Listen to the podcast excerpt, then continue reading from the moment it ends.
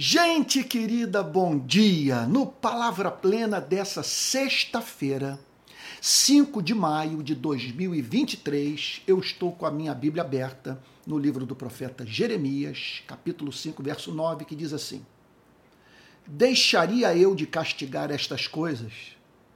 Diz o Senhor.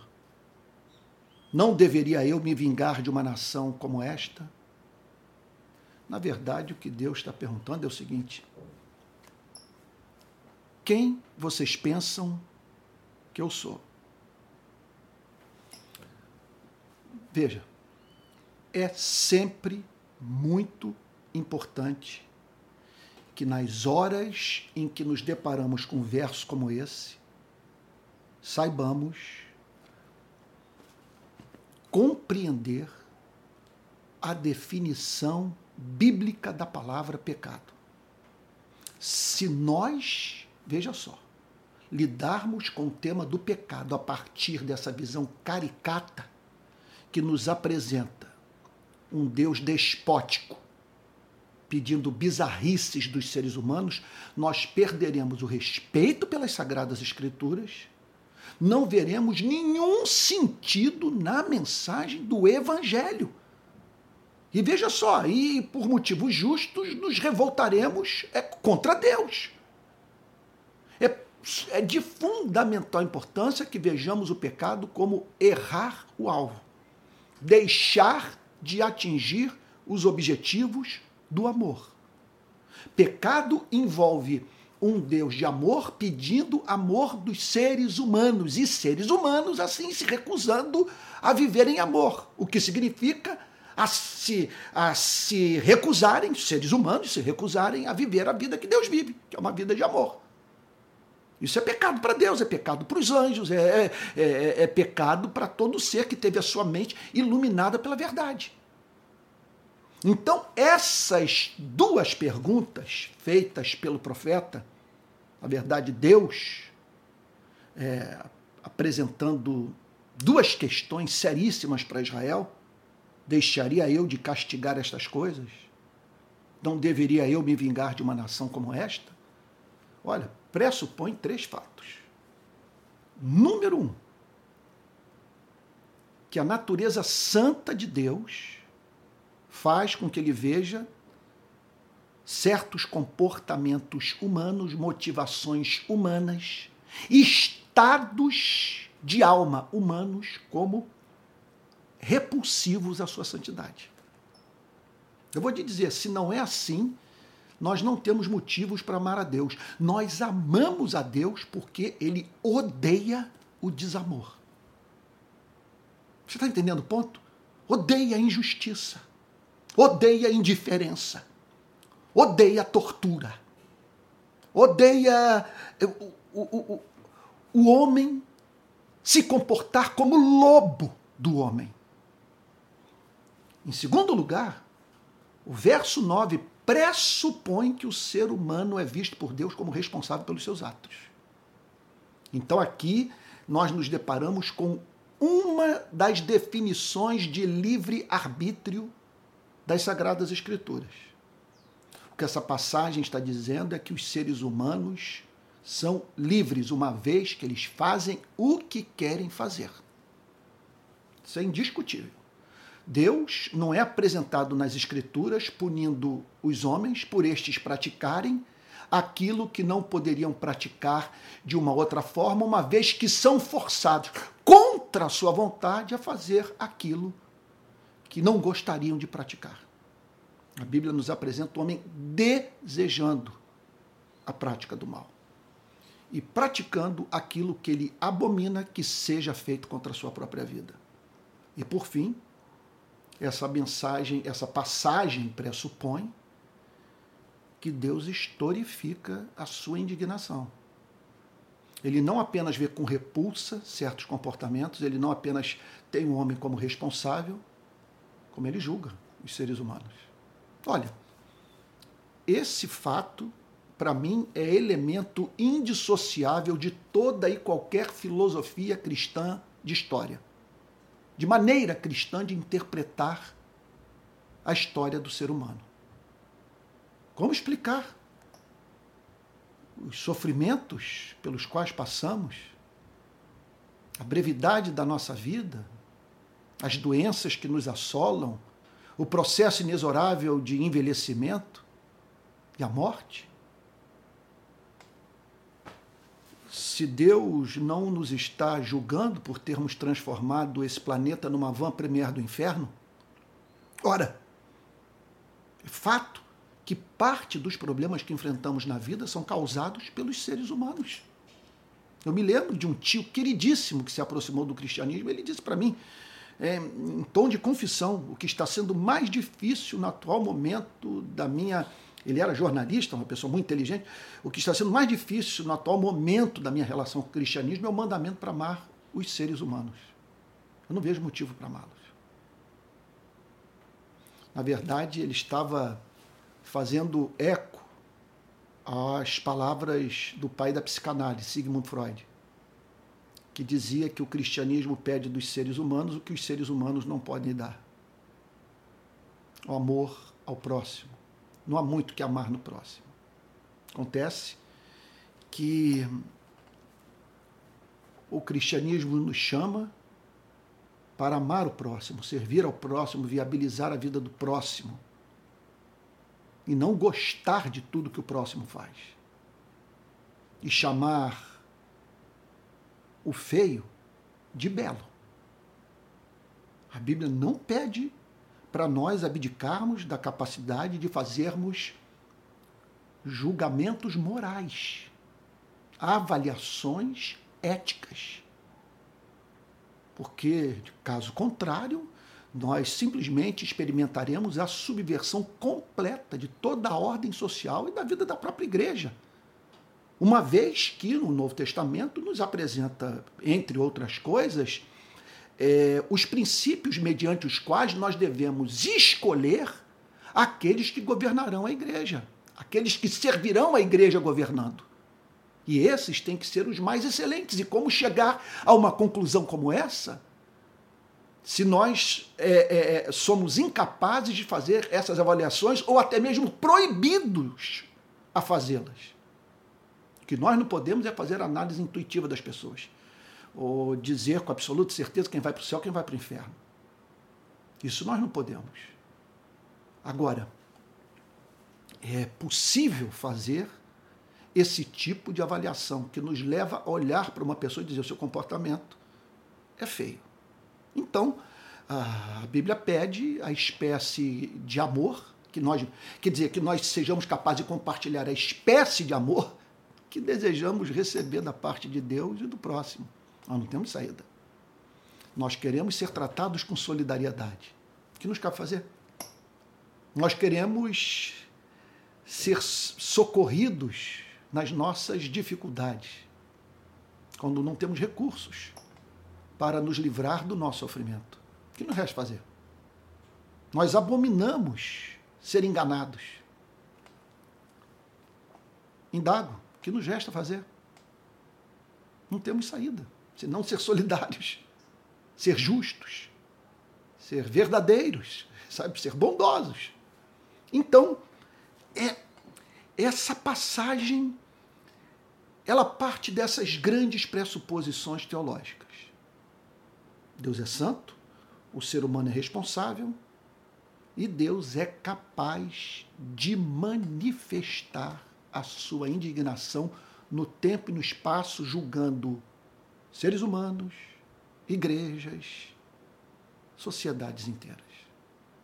Era o que estava em curso nos dias do profeta Jeremias. Por isso, ambas as perguntas. Deixaria eu de castigar estas coisas, diz o Senhor? o que os leva a crer que eu vou banalizar o que vocês estão fazendo uns com os outros e a forma como vocês se relacionam comigo. Não deveria eu me vingar de uma nação como esta? Em outras palavras, de uma nação, julgando várias pessoas ao mesmo tempo, várias pessoas ao mesmo tempo enganadas, uma alimentando o pecado da outra. Então, que essa passagem, no fundo, no fundo, nos revela é que Deus faz essa pergunta à humanidade. E em especial a nós que dizemos acreditar nele. O que vocês pensam que eu sou? Essa é a grande questão. Qual é o conceito que vocês têm de mim? O que os leva a crer que por eu ser um Deus de amor, eu tenho que tolerar. Auschwitz, Dachau, Birkenau. Você já me viu citando em outras ocasiões esses três campos de concentração, porque são os três que eu conheço. Marcaram muito minha vida. Que os leva a crer que quando ele olha para a exploração, para a exploração da mão de obra da classe trabalhadora, para a concentração de riqueza, num contexto de miséria, quando ele olha para as guerras, para a dilapidação dos recursos naturais, para a avareza, quando ele vê estadista falando sobre bomba atômica, sobre guerra nuclear, sabe, seu mínimo pudor, mínimo escrúpulo. Qual é o conceito que você tem de Deus? Como que você acha que ele se relaciona com tudo isso? Bom, na verdade, o que Deus está dizendo nessa passagem é que ele está dizendo, e eu repito, é muito importante. Eu insisto nesse ponto. O cristianismo inteiro depende de um conceito correto sobre a palavra pecado se tratarmos o tema do pecado numa perspectiva moralista, de um Deus neuroticamente meticuloso, pedindo tolices das nossas partes, um versículo como esse, realmente, olha, é coisa de nos enfastiar e dizer o seguinte: eu não quero ter contato com esse livro. Se nossa, veja só, se a nossa antropologia, se o nosso ponto de vista sobre o ser humano é de que ele é um pobre indefeso que não é responsável pelos seus atos, Olha, eu também eu não vejo como nós mantermos o cristianismo de pé. E temos que ler essas passagens, especialmente uma passagem contundente como essa, como um atentado contra pobres coitados, que não precisam ser admoestados. Eles só carecem da consolação a ser ministrada por uma igreja que somente prega positivamente que nunca chama o ser humano por arrependimento. Então, essa passagem nos apresenta Deus dizendo quem vocês pensam que eu sou. O que Deus está dizendo aqui são três fatos, três verdades que nós deveríamos guardar em nossas memórias. Primeiro, a minha natureza santa exige que o pecado seja punido. A pergunta é muito clara: deixaria eu de castigar essas coisas? O que, você acha? Eu vou pegar o exemplo mais extremo. Ele olha para a Alemanha de Hitler. Hitler invadindo a Polônia, a Tchecoslováquia, a França, levando destruição para o mundo inteiro. Então, quer dizer, tensionando dominar o mundo inteiro. Se, for, se fosse possível, levar destruição para o mundo inteiro e assim fazendo prevalecer a sua vontade diabólica. Deixaria Deus de permitir que as tropas aliadas e da União Soviética entrassem em Berlim e a sociedade alemã fosse julgada. Então, o que essa passagem é, nos apresenta é Deus se dirigindo ao seu povo e a humanidade nesses termos. A minha natureza santa exige que o pecado seja punido. Em segundo lugar, a minha natureza santa deveria levá-los a me temerem. Porque crer nesse conceito de pecado que eu acabei de apresentar, um Deus santo, que pede o que é razoável de seres responsáveis e que os admoesta quanto ao fato que ele julgará quem não vive uma vida de amor, Veja só, isso tudo deveria nos levar a temer a Deus, a não brincar com quem quer que seja, a não manipular pessoas, a não manter, vou usar uma terminologia da época que eu não gosto muito, mas é que está sendo usada, puxa vida, assim, um relacionamento que envenena a vida das pessoas. Mantendo assim relação utilitarista com aqueles que nos cercam. Não pense que Deus não irá julgá-lo. Nós deveríamos, portanto, temer a Deus. Se tudo isso é verdadeiro, nós deveríamos desenvolver um respeito maior pelo Criador. Veja só, cuja mão sustenta a sua e a minha respiração. E por fim, terceira e última aplicação prática. Eu vejo Deus aqui dizendo para você, para mim, minha natureza santa deveria ser elemento central da sua teologia, do seu louvor e da sua ética. Porque é justamente por ele ser santo, abominar o pecado e julgar os pecadores. Veja só. Que nós é, é, compreendemos as narrativas bíblicas e os fatos da história que nos revelam a vida se voltando contra os seres humanos.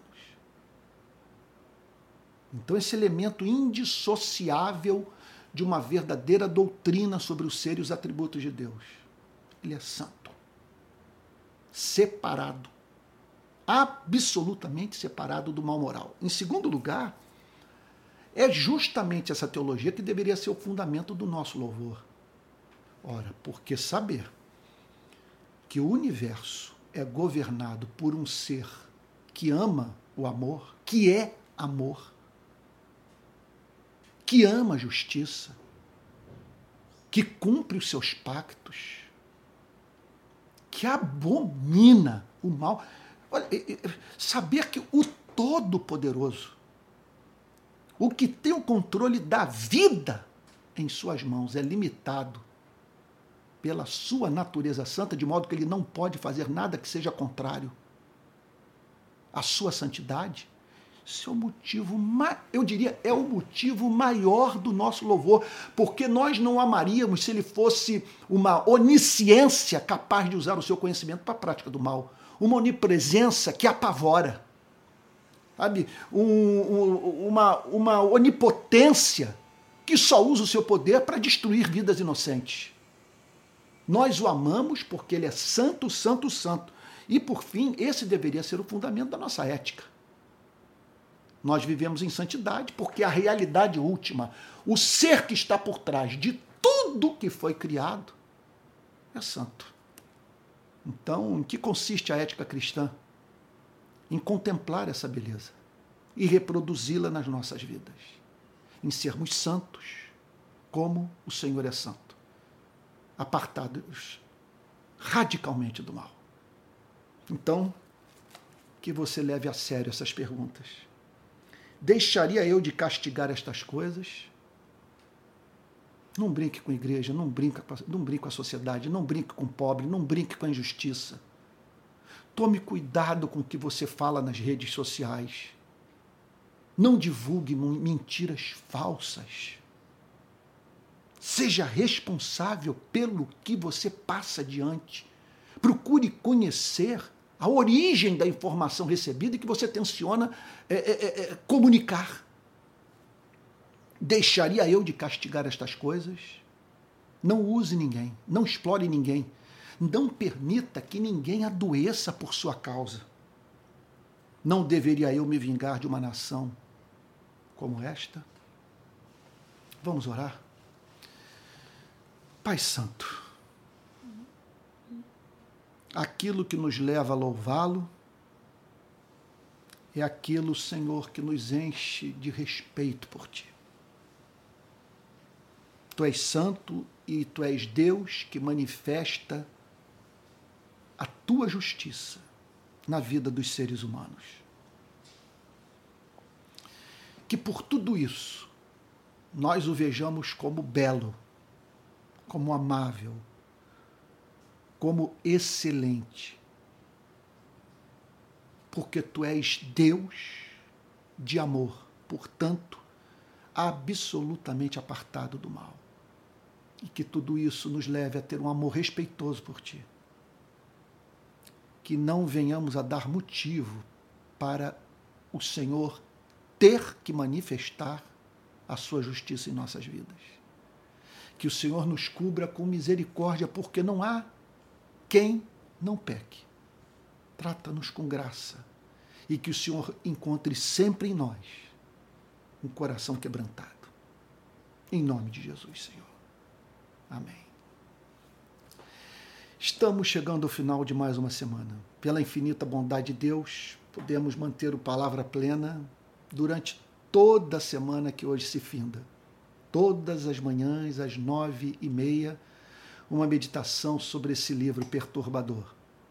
Se as mensagens estão sendo vistas por você como mensagens muito contundentes, lembre-se que minha tarefa é apenas interpretar e aplicar as Sagradas Escrituras e os textos é, de Jeremias, os versos do livro do profeta Jeremias, é, é, são muito fortes. Mas, se amamos a verdade, nós estamos dispostos a ser contrariados por ela e ficarmos do lado da verdade mesmo quando a verdade vai de encontro aos nossos interesses e nos fere. Bom, eu gostaria de lhe dizer que na semana que vem continuaremos com palavra plena, cumprindo, portanto, essa agenda de segunda a sexta no mesmo horário. E terças e quintas, o curso de teologia que eu estou ministrando, tratando de cinco disciplinas, tá bom? Do mundo da, da teologia. E gostaria também de estimulá-lo a nos ajudar a manter o programa, manter meu ministério e tal, em razão de tantas mudanças pelas quais eu passei, eu diria batalhas que enfrentei e que estão exigindo, portanto, que eu saia em busca da manutenção do meu trabalho. Então, caso você queira contribuir, aqui vai, aqui eu, ofereço dois caminhos para você, pelo menos, entre outros. Depois, na descrição desse vídeo, você vai encontrar, tá bom? Os links todos. Mas olha, dois são especiais: você se tornar membro do canal e enviar uma oferta para esse Pix, palavraplena.gmail.com. Tá bom? palavraplena.gmail.com. Que Deus abençoe e guarde. Tá bom? Que você tenha um bom final de semana e até segunda-feira para mais um Palavra Plena.